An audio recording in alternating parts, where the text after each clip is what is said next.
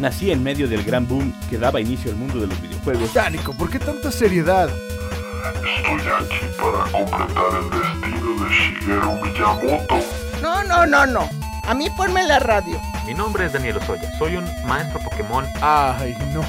Edición limitada, cosplay, cartelera, comic store, gadgets, otaku. Bienvenidos a Mundo Geek. Hola, buenas tardes. Aquí estamos haciéndonos señas, Ceci y yo. Gr- Gracias, Ceci, por estar en controles. Gracias por quitarnos a Manuelito, que siempre nos apagaba los micrófonos. Eh, com- bienvenidos todos ustedes. Yo soy Nico Jiménez. Bienvenidos a su programa Mundo Geek. Eh, como todos los martes, de 5 a 6 de la tarde, vamos a estar hablando de todas estas culturas pop y estas subculturas pop que se han derivado desde uh, muchos años atrás, casi desde los 60s, algunos 70s, hasta la modernidad y que ahora dominamos el mundo. Eh, me acompaña en la mesa el buen Paco Toño. ¿Cómo estás, Paco? Bien y listo para decir más mentiras. Acomódate lo más derecho para que, para que te oigan más mejor, dirían por ahí. Eh, acomódate derecho el micrófono y empezamos. El día de hoy el programa tiene como nombre eh, Memorias de Diamante. Tatsunoko Production. Si lo produje bien, sí, Tatsunoko Production. Eh, este, esta, esa familia de programas que hemos estado sacando de Memorias de Diamante son para los, para los que no lo saben, se los explicamos, son para eh, recordar, hacerles saber, mencionarles el nombre de muchas de las compañías, de las productoras, de incluso, ¿por qué no marcas?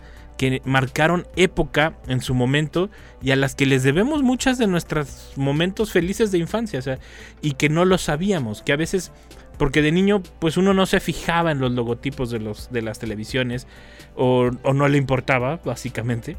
Eh, y Tatsunoko Production es una de las productoras japonesas más eh, prolíferas de la historia desde que se creó los cómics, el anime y todo lo demás. Eh, fueron, fueron y son y siguen siendo una de las más prolíficas en el mundo y son a las que les debemos grandes, pero grandes historias. Incluso se metieron al anime, se metieron al cómic, o sea, no, solo hacen video, no solo hacen series televisivas. Y, eh, pero sus grandes éxitos fueron en, televisión. O sea, se volvieron competencia de Gimli gracias a las series de televisión que ellos sacaron. Entonces vamos a hablar un poquito de todas estas productoras en estas grandes familias que tenemos de programas que se llaman Memorias de Diamante. Para los que no lo sabían, hay varios episodios. Ya hablamos de Hanna Barbera, que es, que, que es, es algo eh, que quiero hacer mención.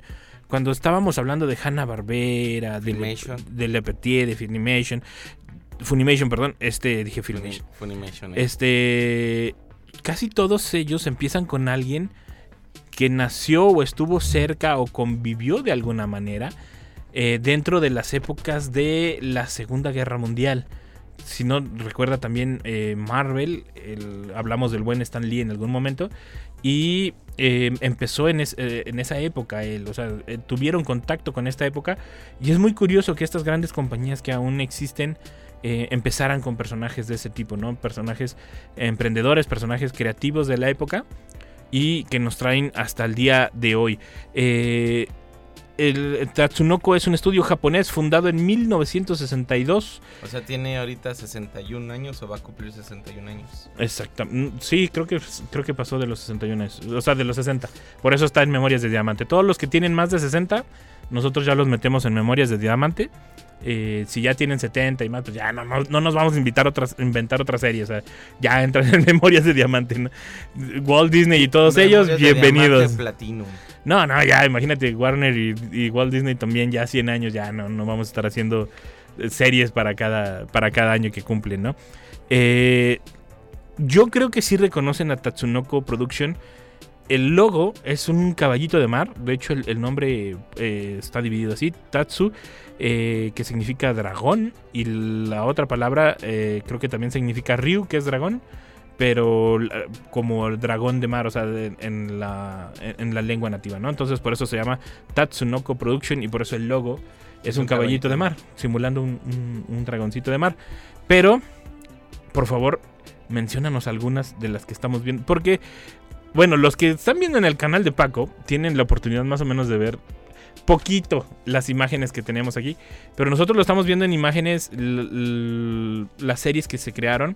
Ojo, eh, Tatsunoko, su primera serie fue en 1965, la primera que, que lanza oficialmente, por decirlo de una manera. eh, y se llama El As del Espacio. El, bueno, esa es la traducción en español para nosotros. No fue un hit y la verdad fue una copia muy mala de Astro Boy. Mm. Y, y era, eh, o sea, si ustedes ven, eran tres personajes igual que en Astro Boy. Era Astro Boy, el científico y la, y la amiguita. O sea, eran iguales, nomás pintados de diferente manera. Era como, como lo que hizo Walt Disney con su ratón, que le cambió las orejas y ya era diferente.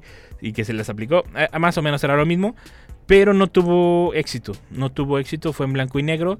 Hicieron un capítulo en, en- a color, iba a decir en español, no sé por qué. A color para. sí, en español. este, hicieron uno a color para ver si tenía más impacto la, la serie. Y no les resultó para nada. No, no, no pegó de todos modos el piloto, a pesar de que le invirtieron bastante en esta serie.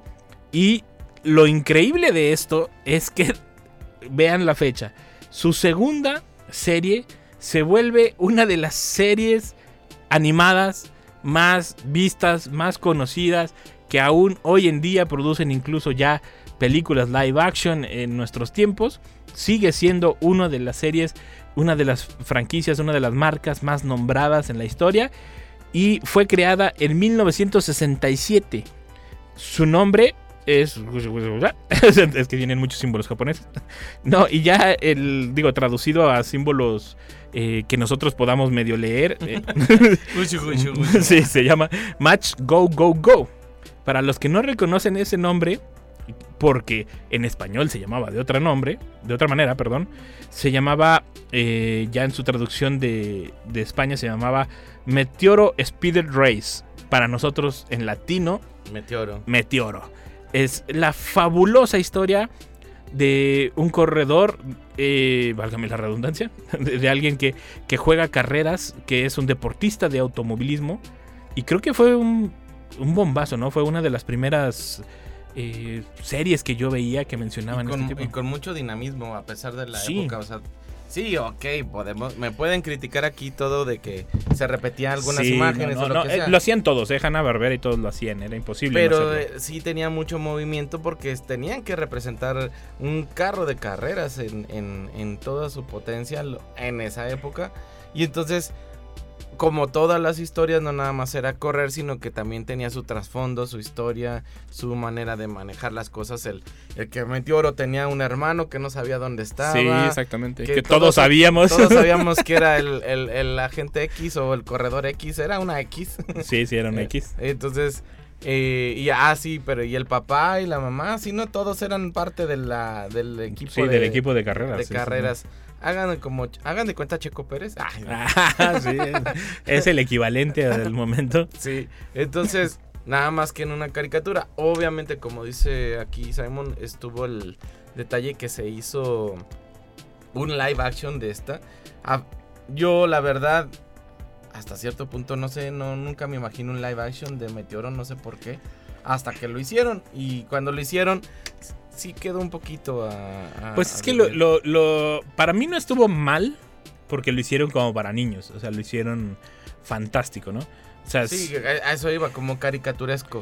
O sea, Sí, aunque eran sea, ellos, se veía o sea, fantasioso la. está basado en una caricatura, ¿cómo te lo digo? Sí, pero era live action. live, no caricaturesco. No, digo, action. pero te entiendo, porque sí se, pre- sí se prestaría a hacer una serie más seria, válgame la redundancia. Sí, es, es una, una historia que hasta en la caricatura era seria. O sea, no era. Sí tenía sus personajes de risa, como el changuito. eh, Sí, sí, sí. Y el, y el hermanito menor. ¿Ese era el hermano menor o qué No era? sé, no me acuerdo si era el amigo, no me acuerdo, creo que hermano no era. Eh, pero el, el chiste es que sí te entiendo, o sea, pero ya existía este Rápidos y Furiosos, ya no podían hacer otra serie de, de velocidad. Pero sí se presta, es, la serie tiene ya, digamos, no respetar el guion exactamente como está, pero tiene una historia para... Para, Para basarse en ella. ajá, para explotarla, ¿no? Y más porque, por ejemplo, el, la- el live action de Meteoro fue, eh, fue muy futurista. O sea, usaron Mucha Que ojo, se, enti- se entiende porque en la caricatura era. Pues de estilo. Sí, de repente iba volando y había elefantes y de repente ya estaba en la ciudad. O sea, como que, como que nunca entendías muy bien y, la y pista. luego tenía unas como propulsiones de para, digamos como, le voy a decir como moldes de, de para zapato Ah, sí. y se era servía para impulsarse para saltar cosas o cosas así. O sea, hacía muchas obviamente alucinaciones de lo que les gustaría que un carro hiciera, pero estaba interesante, o sea, para la infancia era algo muy muy muy interesante. A mí obviamente muchos podrían pensar ¿y, y qué, qué otra puede tener de interesante de las tipos? Pues simplemente Evangelion. Eso Sí. no. Sí, ya después en colaboración eh, hicieron Evangelion. O sea, la verdad tienen un- una, bola, una bola de trabajos. Perdón que lo diga así, pero es que es muchísimo el trabajo.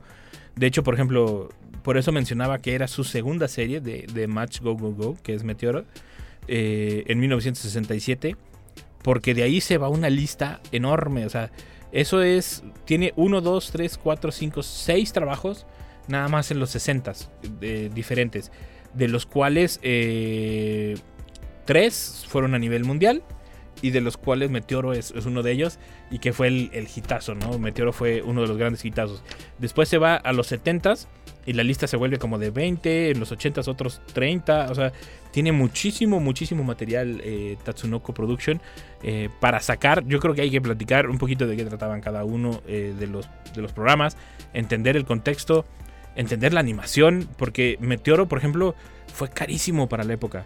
Se la jugaron, o sea, los hermanos, ah, porque hay que decirlo, los fundadores eh, fueron tres hermanos, fueron los, los hermanos Yoshida, el, que es Kenji Toyaharu y Tatsuo Yoshida. Los tres fueron los fundadores del, de la compañía en 1962 y eh, Tatsuo, que era el que estaba liderando la, la compañía en su, en su momento, decidió que debía ser a color, o sea, el, el meteoro. Decidieron, tomaron la decisión muy importante porque era, Imagínate en esa época. era carísimo hacerlo a color. Era, era mucha la diferencia. Era cuando apenas estaba surgiendo la tecnología a color. O sea, era cuando se estaba dando el salto. Yo creo que eso es uno de los plus que tuvo, o sea, la visión de, vamos, porque la gente cuando empezaba que a proponer que, ¿por qué no hacerlo de color? Y la gente no le había un sentido. O sea, ¿para qué? Es Nada más Sí, vamos sí, a ver una viendo. imagen, ya lo estoy viendo, está interpretando el sentimiento. Pero empezaron a ver que empezó a llamar la atención que fuera de color. Y, Sí, y no. los que empezaron con esa visión de vale la pena meter el color a las cosas, obviamente les dio un boom, un cambio muy fuerte. Sí, y, y esto los vuelve competencia directa de los grandes estudios, ¿no? Como Toy Animation y demás. Eh, y se meten a la carrera de, de, de, esto, de producir series animadas, películas, que ellos realmente en películas no les fue tan bien. O sea, tampoco les fue así como pésimo, pero no les fue como, como Toy Animation o como Gimli, que se especializaron en películas y que ahí están la mayoría de sus hitazos. Eh, pero sus producciones animadas de televisión fueron muy buenas y han producido muy buenas ganancias para ellos, muy buenas historias y sobre todo siguen, siguen dando de qué hablar. Meteoro, por ejemplo, es, eh, yo creo que estaba más basado en carreras, por ejemplo, como la carrera panamericana, que era porque no era de, de una pista. Había, No. había ocasiones donde sí había pista, Era como más rally. Ajá, pero era como rally, que tenían que recorrer lugares y todo esto. O sea, sí era como más estilo de la Panamericana. Yo creo que de ahí después, eh, como que se inspiraban mutuamente, porque de repente había personajes que tú decías, "Es- esto lo sacaron de Hanna Barbera, o sea, la inspiración la sacaron de Hanna Barbera. Y después Hanna Barbera saca su, su serie esta de los coches locos que también hacen como rally, de, pero era de risa, o sea, era... Pero Todos yo los villanos y los buenos ahí peleando entre ellos. Sí, exactamente. Entonces yo creo que, que había como inspiración mutua entre ellos. Eh, otro bombazo que, que ayuda mucho a, a Tatsunoko Production es que en algún momento llega DC a decirle que haga la adaptación de Superman, o sea, de sus dibujos animados, de sus cómics para eh, Japón, precisamente. El- no de las animaciones, ojo, del, del- de los cómics, o sea, del, del impreso, por, de, de alguna manera, ¿no? Sí, sí. Y eh, eso es lo que también les ayuda como a, a formar un, un capital, ¿no? O sea, no, no, no empezar de cero. No, no llegar a tratar de, de innovar desde el inicio sin, sin tener algo antes. Sin ¿no? hacer un riesgo, por así decirlo. No, y aparte teniendo ya reputación de que hiciste un trabajo con DC, ¿no? O sea, De, de algo que yo siempre he estado molesto y, y no sé por qué no lo han hecho, o por qué se han tardado, o por qué nada más nos hacen promesas vanas los fanáticos u otros, es porque no han hecho un live action de la Fuerza G. Sí, eh, eh, para los que no conozcan, ah, a ver, vamos a mencionar varias de las series, porque para no estar saltando y metiéndonos a cada una. La Fuerza G fue también como la quinta o cuarta eh, hitazo de, de, De de Tatsunoko. Tatsunoko. La Fuerza G, eh, así se llama aquí en, en Latinoamérica, por lo menos en México, no sé si más al sur. En inglés es Gatchman. Gatchman, exactamente, pero eh, ya cuando lo, lo traducen de los símbolos japoneses a algo que podamos leer nosotros, eh, era algo como de ninjas secretos eh, para el- gobernar las- para la ciudad o para salvar la ciudad, algo así. O sea, no tenía nada que ver con Fuerza G. Se suponía que eran especializados para fuerzas que venían desde el espacio. O sea, así Sí. lo plantean desde el inicio en el Mi- primer Mira, la traducción es como de, de, de ese texto es Ejército Científico Ninja Gatchman. O sea, como que era el nombre del ejército, ¿no? Esa era la, la traducción literal. Y nunca lo vi ni como un ejército. eh, no sé qué significaba Gatchman. Nunca, nunca me lo pregunté. Y nunca me pregunté antes qué significaba la fuerza G. Yo nomás veía la G y decía, ellos son. El, pero ellos fue una de las series más exitosas, por lo menos aquí en Latinoamérica. Y, si no, y por lo que he visto en los documentales y esto, también a nivel internacional fue uno de sus mayores hitazos, también en Japón. Y tengo duda porque ellos se parecen mucho a los halcones galácticos. ¿Cuál fue primero? ah? Ajá. ¿qui- ¿Quién habrá empezado? La verdad no lo, no lo investigué. Pero si te fijas, están en la misma dinámica, nada más que el otro literal está en el espacio y estos se dedican a defender las amenazas del espacio. Pero sí vi como, por ejemplo, en eh, Fuerza G, el de blanco sería Silver, el, el de- El líder. el líder. Eh, los hermanos, el musculoso y la dama, pues ahí también están en el en Fuerza G, pero es el eh, son los, es el gordito y el y la y la chava. Y ya el, el rockero como que, o tejano, no sé, ese no cuadra con el de con el, el que tiene ropa oscura, pero el niño ahí está en los dos. O sea, más o menos parecen la misma dinámica, pero obviamente para que no se viera, yo creo, copia, pues le cambiaron una otra cosa. Pero- y hay que este. decirlo que en el momento era como, eh, ya lo hemos mencionado en otros, eh, en otros programas, ¿no? Que era de róbatelo todo y nomás cámbiale tantito y ya no es robo, o sea... No, eh, y eh, no había eh, los derechos de autor tan estrictos como ahora. O sea, podías hacer lo que quisieras. Sí, o sea, realmente más bien ya los pusieron en línea después, ¿no? Por- porque no, pues no se valía que hicieran la misma historia y nomás le cambiaran de sombrero a, a casco. Eh, pero se permitía mucho en aquel momento, o más bien no había quien los, quien los detuviera. Y ya después eh, surgieron los derechos de autor y, y fue cuando se empezó a controlar un poco esto, ¿no? Que aún así es, es casi imposible porque ¿Cómo se llamaba el otro? Robotecnia, Robotech, Robotech. Ese es otro. Nada más que aquí dice de Super, dime. no, y también tienen este otra, creo que es. Ah, ahorita lo checo. El de Robotech era una, una visión muy interesante porque era. Bueno, no, sé si todavía acabamos con el otro, ¿verdad? Pero Robotech tenía algo muy interesante. Era nuestro mundo y que Robotech eran las naves espaciales que hacíamos que se transformaban en avión o se transformaban en robots. ¿Y por qué se hacían en robots? Porque resulta que contra los que peleábamos eran del tamaño de gigantes. Y entonces esa era la, la situación que nosotros éramos más pequeños que lo, contra los que peleábamos. Fíjate que, eh, que, perdón, es que estaba investigando lo que preguntaste. Los halcones galácticos fueron después.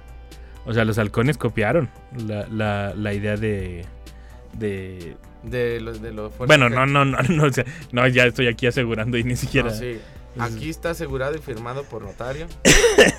No, pero digo, por lo que parece, por fechas, Por fechas podrían haber tomado algo que sea un concepto. que, que- que tiene, tiene sentido, porque los que empiezan con esta idea de formar robots y todo esto, o sea, de, de los Transformers, de Robotech y demás, el, son los japoneses. O sea, toda la idea sale de allá.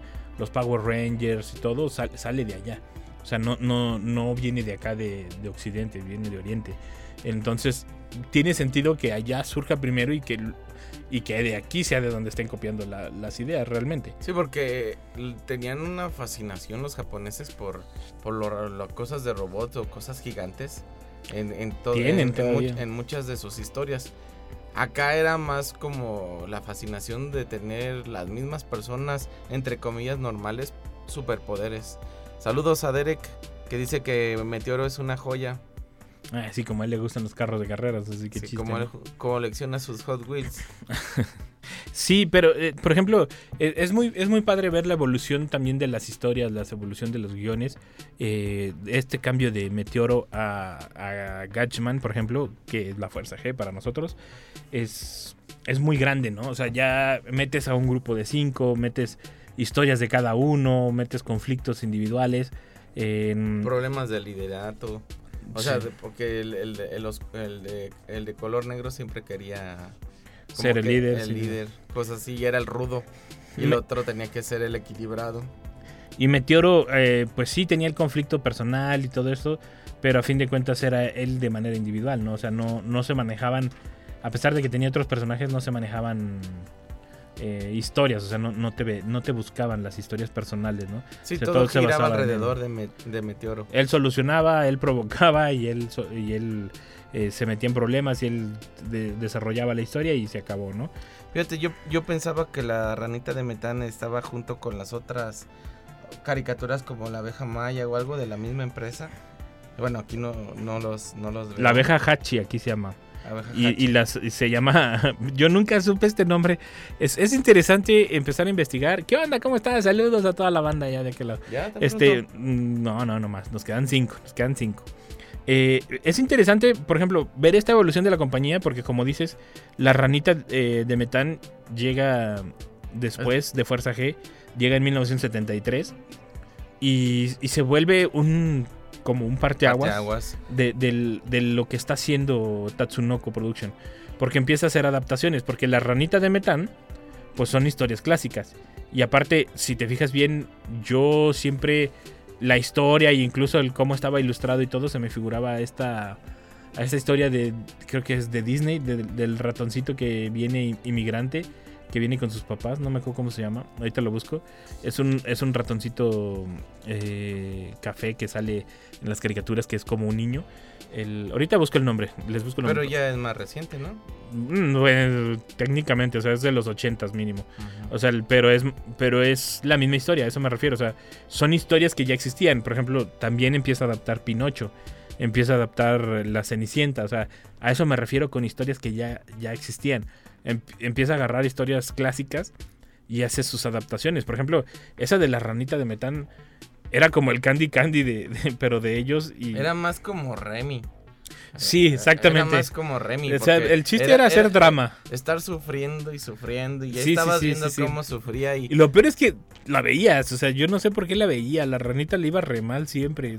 fue, una, fue una época que no tiene que ver con. O sea, Tatsunoko fue la ranita de metal, pero en esa época fue Remy. Fue, Fue la abeja Maya, fue la Candy Candy. Fue Heidi. La de Avi, ¿sabe qué? Una que se parecía a Candy Candy, pero con colitas chiquitas. Ah, esta. Una como reportera. Sí, ya, sí, ya me acordé cuál. Bueno, Sandy, ¿no? Sandy, Bell. Sandy Bell, ándale. Y así. O sea, fue una época en donde Era lo que se tuvimos consumía. suerte de no suicidarnos. Sí, es que eran, era, era, era muy, drama, es muy dramático.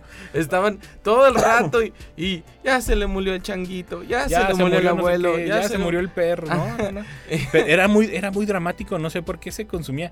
Y ¿Por qué no encuentran a su mamá? Nadie de estos encuentra Sí. a su mamá. pero no, pero lo peor es que, ojo, duramos consumiendo eso años. Sí. Porque cuando nos llegó a nosotros, por, la ranita de metán, ¿cuándo fue? 1973. Yo lo vi en los 90, o sea, no, no es como que oche- finales de los 80, no, 90. Yo a los 5 años yo estaba viendo tele, ya eran los 90, o sea, no, no, no hay perdón de Dios de que nos estuvieran pasando esto durante tantos años. Digo, eran muy buenas caricaturas, ¿eh? eran muy buenas historias, Muy buena trama. muy sí. buena ilustración, pero eran drama, unas dramaturgias dramaturgias que tenían en ese lugar, unos dramas que eran de wow, o sea, las novelas se quedaban cortas con los dramas de los pobres personajes. Sí. Este, y, y tenían años, ya tenían casi Katy 20 años. Eh, tenían casi casi 20 años eh, dándole ronda a esto. Y por esto se vuelve tan famoso la siguiente etapa que también marca un hasta aquí de, de Tatsunoko. No, no, no sé si no nos vamos. No, no, sí, ya, ya hay que irnos porque si no se enojan y Manuel apaga aquí todos los controles. Eh, saludos a Ceci y a Manuelito que están aquí en controles. Saludos a Carlitos, buen día. Se me olvidó por estar en la plática. Saludos que vino aquí a visitarnos a los controles hace ratito. Eh, vámonos a un corte y regresamos con esto eh, de Mundo Geek, que es programa de Diamante. Hablemos de Tatsunoko Production. Regresamos.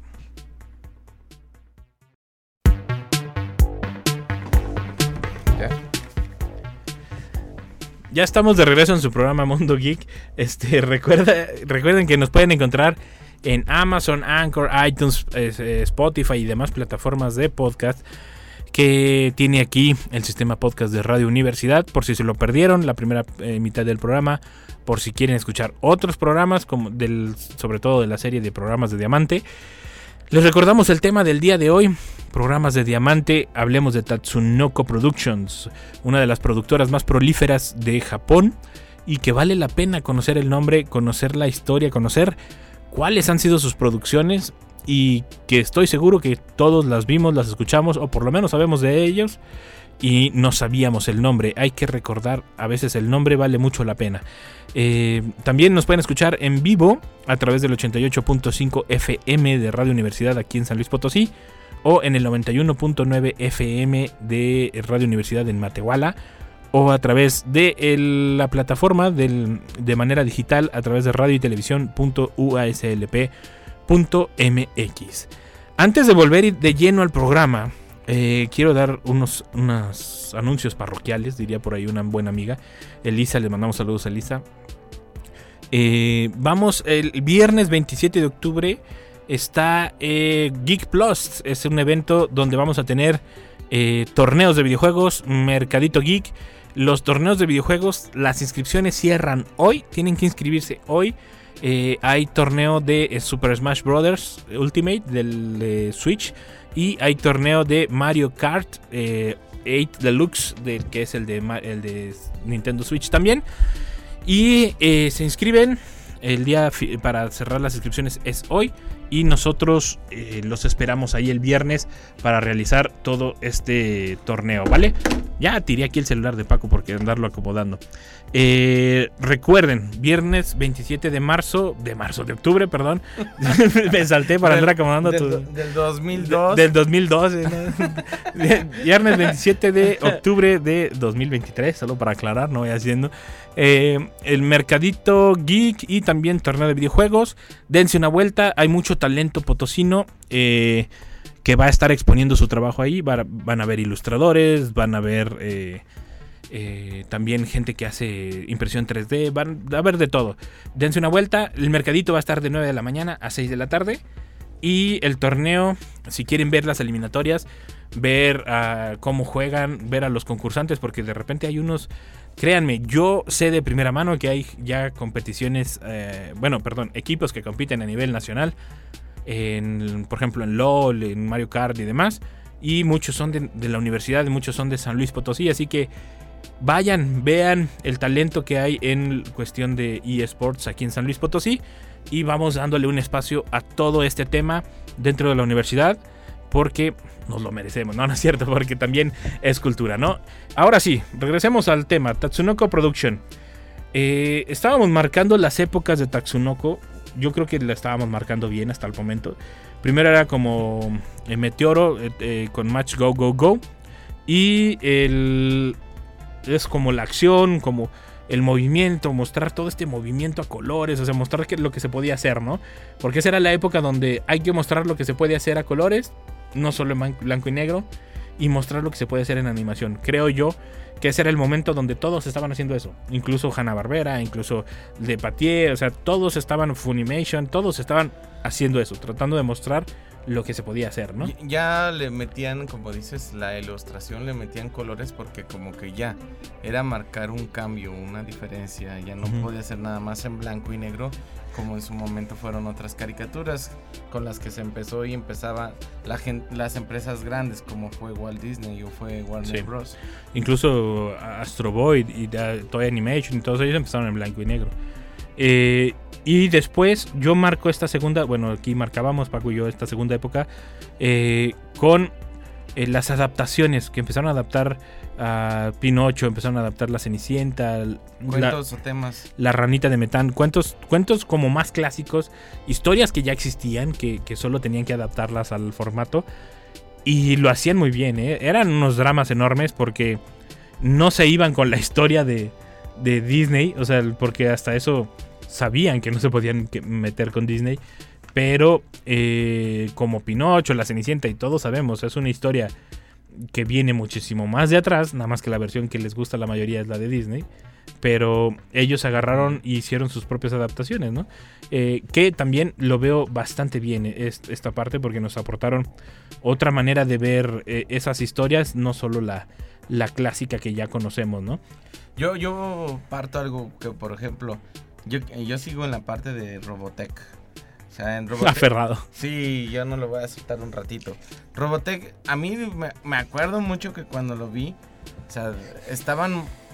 Ya marcaban que estas, estas personas contra las que peleaban, que eran gigantes y eso, ya no sabían lo que era tener una relación con otra persona, o sea, no tenían un contacto físico.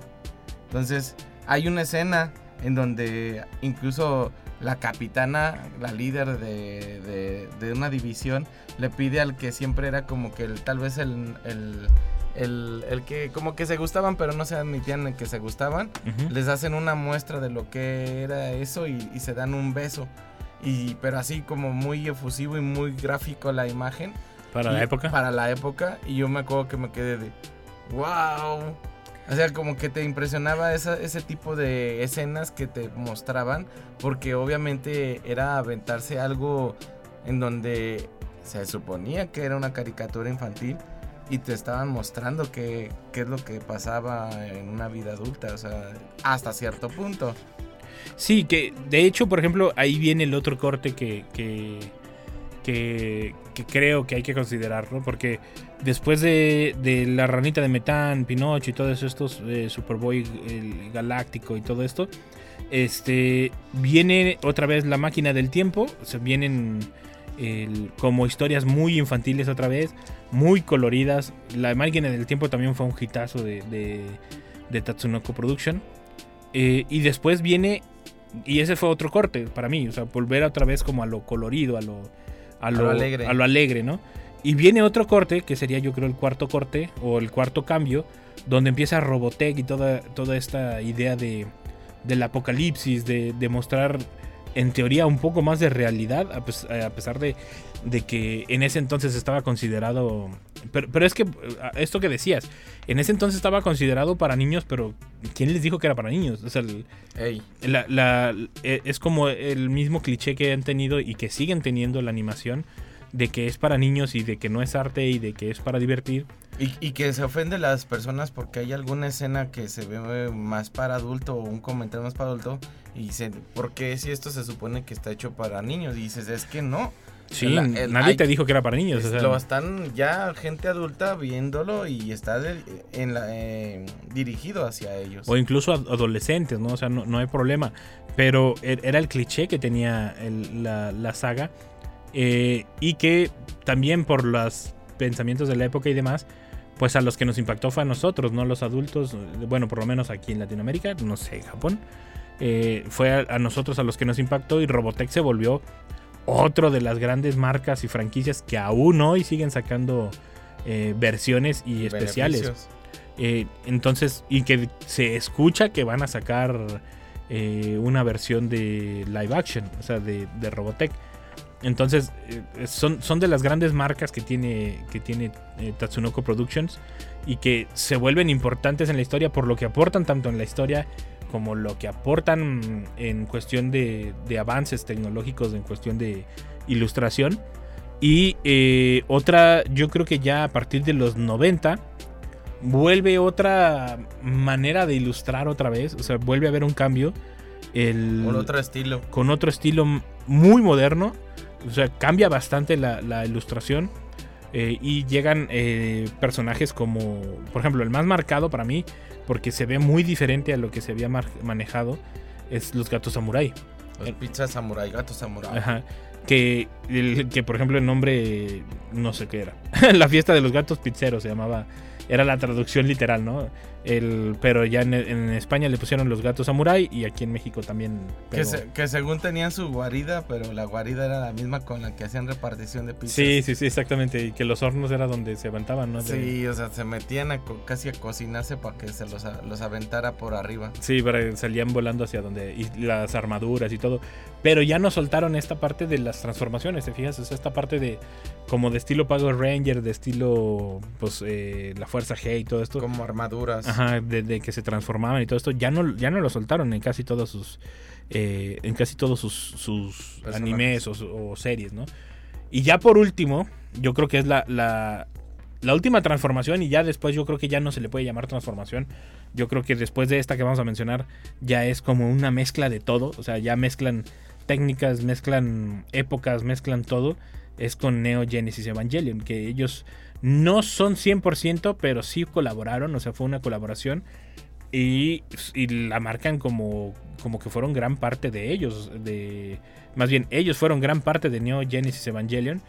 Y que fue un hitazo a lo grande en, en las, en las series de anime. Y que todavía, la verdad, siendo honestos, hay veces que lo veo y a veces siento que me, Sí, confundo, no lo entiendes. me confundo más de lo que realmente... Y es muy buena serie de, de ciencia ficción, muy buena serie de drama, de drama, perdón, dramática, no sé qué traigo hoy con la palabra dramático. Este, el, también es muy buena serie de, ¿cómo se dice cuando te meten como cosas de psicoanálisis y todo esto? Es buenísima la serie, o sea, la verdad te pone a reflexionar un montón de ah, ah, hablan filosóficamente, te, Sí. te cuestionan Todo, sobre tus todo, todo, creencias, todo, lo que... de todo la lo- sociedad, de todo. O sea, la, la verdad es una de las series mejor hechas. Eh, ellos solo, solo en la primera, en Neo Genesis Evangelion. Ya después en las películas y todo esto que empezaron a salir después, porque todavía hace que fue hace dos años, durante la pandemia salió la última película. Donde hasta como que muere él con una chava y luego reencarnan. Sí, o sea, el- todavía salió la última película que era la definitiva, la Evangelion 3.0 Plus One, algo así, no sé cómo se llama. Eh, sí, la hacían eh, 3.1, pa- 3.14, 16. Sí, sí, exactamente. Estaría demasiado que sí fuera eso al- al- la mera hora. Pero, pero, o sea, vean hasta dónde llegó Tatsunoko, ¿no? La influencia de los productos que ellos sacaron llegan hasta hoy. Todavía están hoy en, día. De, estoy hablando de lo que sacaron al inicio. O sea, todavía falta lo que siguen produciendo. O sea, lo, lo que siguen Ajá. sacando. Porque muchas de las series de anime que ustedes ven en Netflix o en otras plataformas que son de anime, anime, anime, no, no, no, no versiones de, bueno, anime versión Japón, no anime versión de alguien de Occidente. Este, son muchas de Toy Animation, de Gimli o de Tatsunoko. Nada más que Tatsunoko no recordamos el nombre porque lo que sale es el el el mentado caballo de mar. Caballito de mar, sí. O sea, el- el- y Gimli, pues no sé por qué Gimli siempre han sacado el mismo logo y aparte sí se lee Gimli. Y, y también Toei Animation siempre sale Toei. O sea, nunca ha salido. Y en el Caballito de Mar sale Tatsunoko Production, pero es símbolos en japonés y realmente no sabemos, nunca hemos sabido quién es, ¿no? Entonces, eh, de ahí la importancia de, hablar de todas estas productoras, de saber eh, qué es lo que nos han aportado, qué es lo que nos han traído y, y reconocerles el trabajo, ¿no? Y, y seguir el trabajo de ellos o incluso de sus artistas, porque luego algunos artistas que salieron de ahí eh, se volvieron importantes en el mundo del, del anime y empezaron a hacer Sus eh, propios. sus propios proyectos. Entonces es importante reconocerle la historia a todos estos, igual que Hanna Barbera, que aunque ya no existe hay que reconocérselo, igual que eh, Funimation y todos ellos, hay que reconocerles que ellos abrieron las las, las puertas, ¿no? Eh, aquí para retomar sobre los sobre las animaciones. Yo en Robotech va a decir Paco. en, en Fuerza G Se supone que empieza donde se, mm, se ve como que están atacando o están amenazando desde el espacio al, al planeta. Y entonces llegamos. No, esa es la 2. ¿Esa es en la 2? La que nos llegó a nosotros. Mm. La 1 de ellos era, era, pues eran militares de la Tierra. Pero a nosotros nos llegó la 2. Bueno, fue la que más nos llegó. Que la transforman al espacio por Star Wars y por todo esto. Y la mandan ahora así como si fuera, pues como Robotech, básicamente. Pero no, lo- bueno, el que yo digo peleas acá en la, en la Tierra, no vas al espacio, pero la amenaza viene del espacio y les empezaban a atacar a... Por eso. O sea, se vuelve interplanetaria, pero antes ni era en interplanetaria, era, era local, pero, pero la que nos llegó a nosotros, porque incluso los dibujos animados, si ves la, la, la imagen, es que aquí nosotros tenemos la imagen, esta es la primera, y ese a nosotros no nos llegó, porque ese mono está muy feo, digo, comparado con el, con el otro. A nosotros nos llegó este, el 2, ya como el mono más definido, el- la- los rasgos más definidos. Y, pero ese fue el que llegó acá a Latinoamérica. Sí, pero lo- a lo que voy es que lo hablan como el, el equipo élite, el equipo Gashman. Sí. O sea, ahí iban hablando de las características de cada uno en, en el primer capítulo, obviamente, porque si lo hubieran hecho en todos hubiera sido muy aburrido. Eh, y hablando las características de cada uno y cómo van llegando cada uno a armar su propio, a llegar al ave Fénix, a la nave. Que su, su gran arma secreta era prender en llamas la nave y atravesar cosas con ella. Así de atropéllalo. Sí, atropéllalo incendiado en llamas. Dije, si eso, si eso lo dejaran ahorita ver, literal, la- los niños de ahora pensarían que pueden prender su carro y aventarlo contra algo. Bueno, pero es que también ahí hay que explicarle, ¿no? Es, como el... Pero es que antes no te explicaban y entendías que no había que hacerlo. pero también no había tantos carros. ¿no? Les digo, yo conozco a alguien que, que se creyó su Spider-Man y se aventó del techo. Ahí saludos al buen Palel. El, Era Superman. era el que sea, pero se lo creyó. O sea, sí existían, sí existían. El, Pero no se aventó contra un carro, ¿verdad? Solo se aventó al, No, a, pero- a- tratar de porque volar. el carro se paraba, si no, también se aventaba. No, pero por ejemplo, ahorita de las más actuales, yo creo que es Psycho Pass. Es una de las. Psycho Pass, es sí. muy buena serie. También es. eh, yo diría que es para adultos. O sea, no, Totalmente. no se las recomiendo para. O bajo su propio riesgo. Bajo riesgo del, del adulto papá que esté viendo con ellos. Pero Psycho Pass es como recomendable de las más modernas. Yo sí les diría que se echen las viejitas, por lo menos Fuerza G. Es muy buena serie. El, los gatos samurai, obviamente. Tienen que verlos. Sí, los gatos samurai es como mu- medio inocentón, medio tranquilo, medio con muchos, muchos De hecho, salió al mismo. colores. Aquí en México salió al mismo tiempo. Digo, es más moderna Ranma. Pero salió al mismo tiempo que Ranma y medio, ¿no? O sea, eran, eran como contemporáneos. Aquí en México, insisto. O sea, Que por cierto, cambiando de tema, ya salió nueva versión de los Tiny Toons y están en la academia de la universidad. Y, y los maestros son Box Bunny y todos los demás. el que cambió el tema gacho. Ajá. Este, porque Ranma y Tengo medio. una prima que vende camotes en Puebla. Porque Ranma, Ranma y medio creo que salió en el 97 y, y los, y los gatos samuráis eran en el 90. Entonces sí, y a pesar de que eran contemporáneos, salieron aquí en México a la par. Por, por el rezago que teníamos nosotros de, de llegar, ¿no? Eh, Bueno, otra cosa, vamos, eh, quería- lo que quería hacer era otro, por ejemplo, la ranita de metal siempre está buscando a su familia sí. y anda por todos lados y siempre casi la encuentra, pero a veces es una maldita hoja la que no los deja verse uno al Ah, otro. sí, sí, exactamente. No, los, no es que los esté oyendo del otro lado de la hoja. o sea, Sí, van caminando y nada más se ve la silueta de la mamá pasando por una hoja atrás y tú, ahí ya está, casi queriéndole voltear la cara a, a Demetán, pero te traumabas porque nunca la encontraba, nada más mostraban como que la iba a encontrar. Hay dos, dos personajes más que después los mezclan con los Fuerza G, que es Hurricane Polymar. Sacaron una serie ahí eh, en conjunto con él y con Kashan, que es el otro como superhéroe que, que, que sacaron Dokashin o Kashan, no me acuerdo cómo, cómo se llamaba, Dokashin creo que es. Eh, es. De hecho, ese personaje se parece mucho a la Fuerza G el- el- y es como de los... Sí, es Kashan, mira, sí es cierto. Se parece mucho al, al principal de la Fuerza G. Y mezclan una, una... Hay una serie como live action. No sé si es fan art o qué onda, pero mezclan esas tres series. Y... eh, les falta, pero ahí la llevan, ahí la llevan. Pero no sé por qué nunca se han decidido a sacar una muy buena serie moderna de, de ellos, ¿no? Como un... pues sí, o sea, a Sí, reinventarlo. como, como Fly. Exactamente. Fly, muy, muy buen ejemplo. Eh, O Dai, es Dai ahora, ¿verdad? el, pero este- esto se vuelve in- muy importante, es un archivo muy grande. ¿Cuál serie te gustaría ver hoy en día? Si la volvieran a hacer. Ya lo dije, Fuerza G y Robotech serían los míos como... Que Robotech sacaron un montón de series, ¿no? Robotech 1, 2 y 3 y luego un montón. Y también de Gundam, no me acuerdo. Bueno, esa no es de Tatsunoko. No. Sí.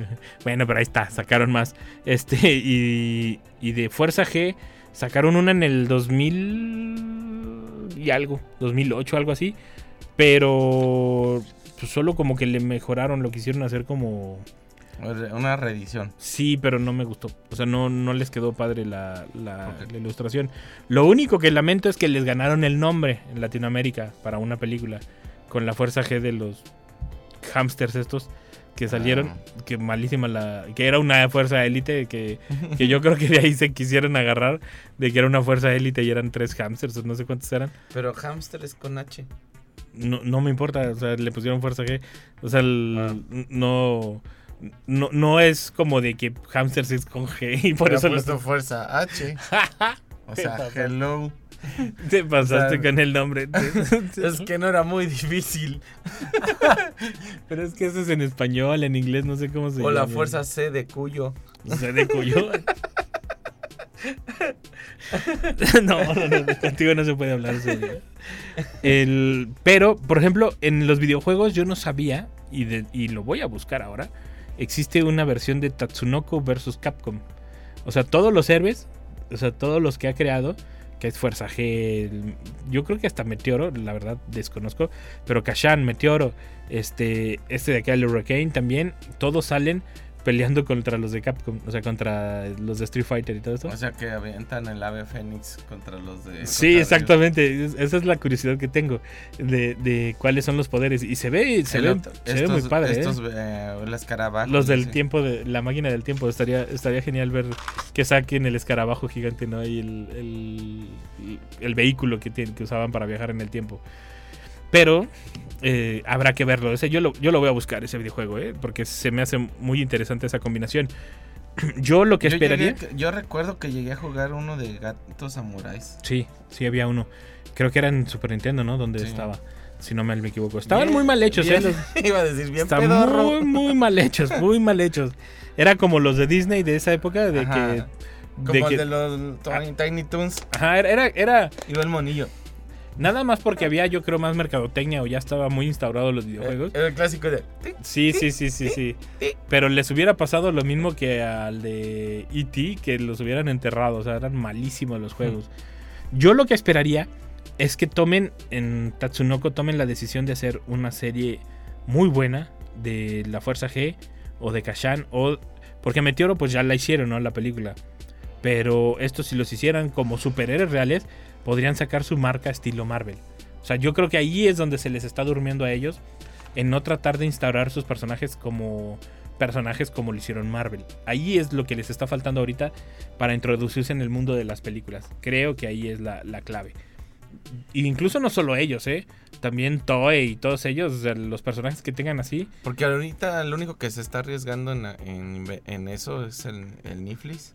Ah, sí. Eh, y unos. No, y cuánto le haces de estar pagando para dejarlos hacer, por ejemplo, con One Piece. Y lo hizo muy bien. Y ahora viene Yu Yu Hakusho. Ah, esa es muy buena serie también. A ver si la saben plantear. Porque la verdad el personaje se ve muy ñanguillo a comparación de la caricatura. Pero bueno, si los, si los hacen, por ejemplo, como estilo. Digo, porque Yu Yu Hakusho es oscuro, o sea, es como. Porque pues trata de que pelea con demonios, o sea. El, Y que él era malo. se supone. Pues ahí está Punisher y Daredevil. O sea, hay, hay series que Netflix ha comprobado que, que sabe hacerlas. el- Y que nada más le den la oportunidad. Y nada más que a Netflix le está saliendo el tiro por la culata. Porque pues después se las llevan. O sea, como Daredevil, todas esas pues ya se las llevó Disney Plus. Pero, por ejemplo, si, si Netflix está arriesgando a esto y les muestra que hay una, Un mercado. un mercado enorme, porque ahorita están trabados con Marvel y están trabados con DC. DC lo hace pésimo, Marvel ya cayó gordo. Ya, y, y esto, esto podría ayudar mucho. Ah, yo siento que hubo una buena. Que otra vez voy a cambiar drásticamente la historia. Una, una buena propuesta del Santo. Cuando, Ah. una carica- cuando fue Sí, caricatura una- estaba una- muy chida. padre, sí, sí. Muy chida. No sé por qué no se le dio seguimiento. Y, pero estaba. Pues dinero, pues qué más. O, o tal vez no tuvo el, requisito principal de eso, que hubiera más ganancias. Pero estaba muy padre. Pero, es que antes era muy difícil obtener ganancias cuando tu, tu forma de sacarlo era tan corta. Ahora que están las los porque a pesar de que sí tiene sus cosas malas, también tiene sus cosas buenas. O sea, las plataformas stream como Netflix y demás, o sea, te dan una oportunidad de llegar a un mercado muchísimo más grande y que a lo mejor le puede gustar tu mercado. Y, y en antes, y an- y antes, "Ay, bueno, ¿qué traigo? Vengo muy trabado. Y antes, pues nada más era la. Anantes. Era el, el canal local. O sea, y si no pegabas en el canal local, ya no te sacaban o no intentaban sacarte al extranjero, ¿me entiendes? O sea, ahí es, ahí era la traba de, de aquel entonces, ¿no? Pero también. Pero este lo hizo Cartoon Network. Pero de todos modos, ¿a quién se lo vendió? O sea, en Estados Unidos no lo sacaron. O sea, lo sacaron nada más acá. Eh, Estaba muy padre esa serie, ¿eh? Yo me acuerdo de, eso- de sus caricaturas. El vehículo se veía increíble, el vehículo del, del santo. Santo. Estaba, estaba Y fabuloso. estaban usando la voz que usaban para las películas. Ajá, exactamente. Sí, sí, sí, estaba muy bonita esa serie, ¿eh?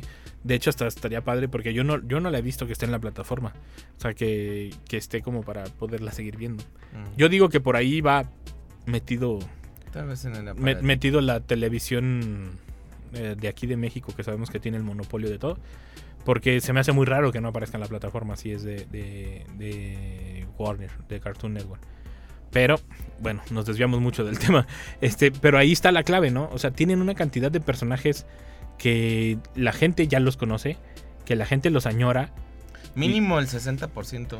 Im- imagínate los gatos samurai, no en un live action, no, no nos hagan lo que Walt Disney hizo con el, el Rey León. Pero, una, Pero estilo tortugas. estilo, sí, exactamente, estilo lo- Shrek o así, estaría fantástico, o sea, y, y más porque es, es muy comedia lo de los gatos samurai, o sea, a lo mejor no una película, pero sí una serie, o sea, tienen personajes para hacerlo, o sea, y ya, ya vieron que los personajes funcionan y tienen, nada más es hacerlo bien, o sea, tienes que modernizarlo de buena manera, ¿no? El Robotech, creo que sí, yo sí escuché que se va a hacer una película. Eh, Meteoro, pues ya se hizo, no sé si va a haber una segunda, no creo. El, porque no, no no creo que tuvo gran boom. Ajá. Evangelion ya fue suficiente, ya no nos den más películas. Ya, ya, ya tuvimos con Estaría esto. interesante un live action. Pero. Ay, sí, no. Me daría más pesadillas de las que me dio la, la caricatura. Este, bueno, la, la animación. Eh, también. De la ranita de metán. Mm, No, pobre Ronita. ¿Qué huele? ¿Cómo estás, Pura tristeza. Este. Ahí te llevas tu galleta de polvorón para las venas. Sí, yo le voy más a los superhéroes, ¿eh? Tienen más por dónde cortar con los superhéroes. O tienen que arriesgarse a este género dramático y, y ver si les pega. Porque Psychopaths, o sea, el Egao Daika, o sea, todos estos son unos dramas muy grandes. Y, pero yo le voy más a los superhéroes. Tienen de dónde cortar madera. Nos quedan dos minutos, Paco. ¿Qué más quieres eh, de Tatsunoko en los próximos tiempos, años? Digamos años para no decir. Un minuto, dice Manuelito. En Corre. los siguientes años. 3, 2, 1, 2. Obviamente que tiene mucho por donde explotar a los personajes hasta hacer unos crossovers. Y, y, pues. Con las se- tortugas Se ninja. está quedando atrás. Bueno, sí, yo hablaba de entre ellos mismos, Ah. ¿verdad? Pero puede ser, o sea, puede ir metiéndolos con los de DC o con los de Marvel o con algún otro, hasta Spawn o algo así. o Fíjate que de ellos no vi personajes en, en Ready Player One, en la primera, en la película. Mm. No, no recuerdo, los voy a buscar. Probablemente sí hay, pero no, no lo recuerdo. Más en el, en el fondo del... De- sí, del de- juego. del juego, sí, en, la- en el, en el back de la película. Eh, hemos llegado al final del programa. Esperamos les guste. Esperamos que nos escuchen a través de los sistemas podcasts en Amazon, iTunes, Anchor, eh, Spotify y demás plataformas. Si se lo perdieron, escúchenos ahí. Si quieren escuchar los demás programas de Diamante que tenemos, que hablamos de Hanna Barbera, de, de Patier, de Funimation y de muchos más, escúchenos a través del sistema podcast. Eh, nosotros estamos todos los martes de 5 a 6 de la tarde. No se lo pierdan a, a través de Radio Universidad. Muchas gracias Paco por acompañarme. Muchas gracias. Y recuerden, el game over no es el final del juego. Hasta la próxima.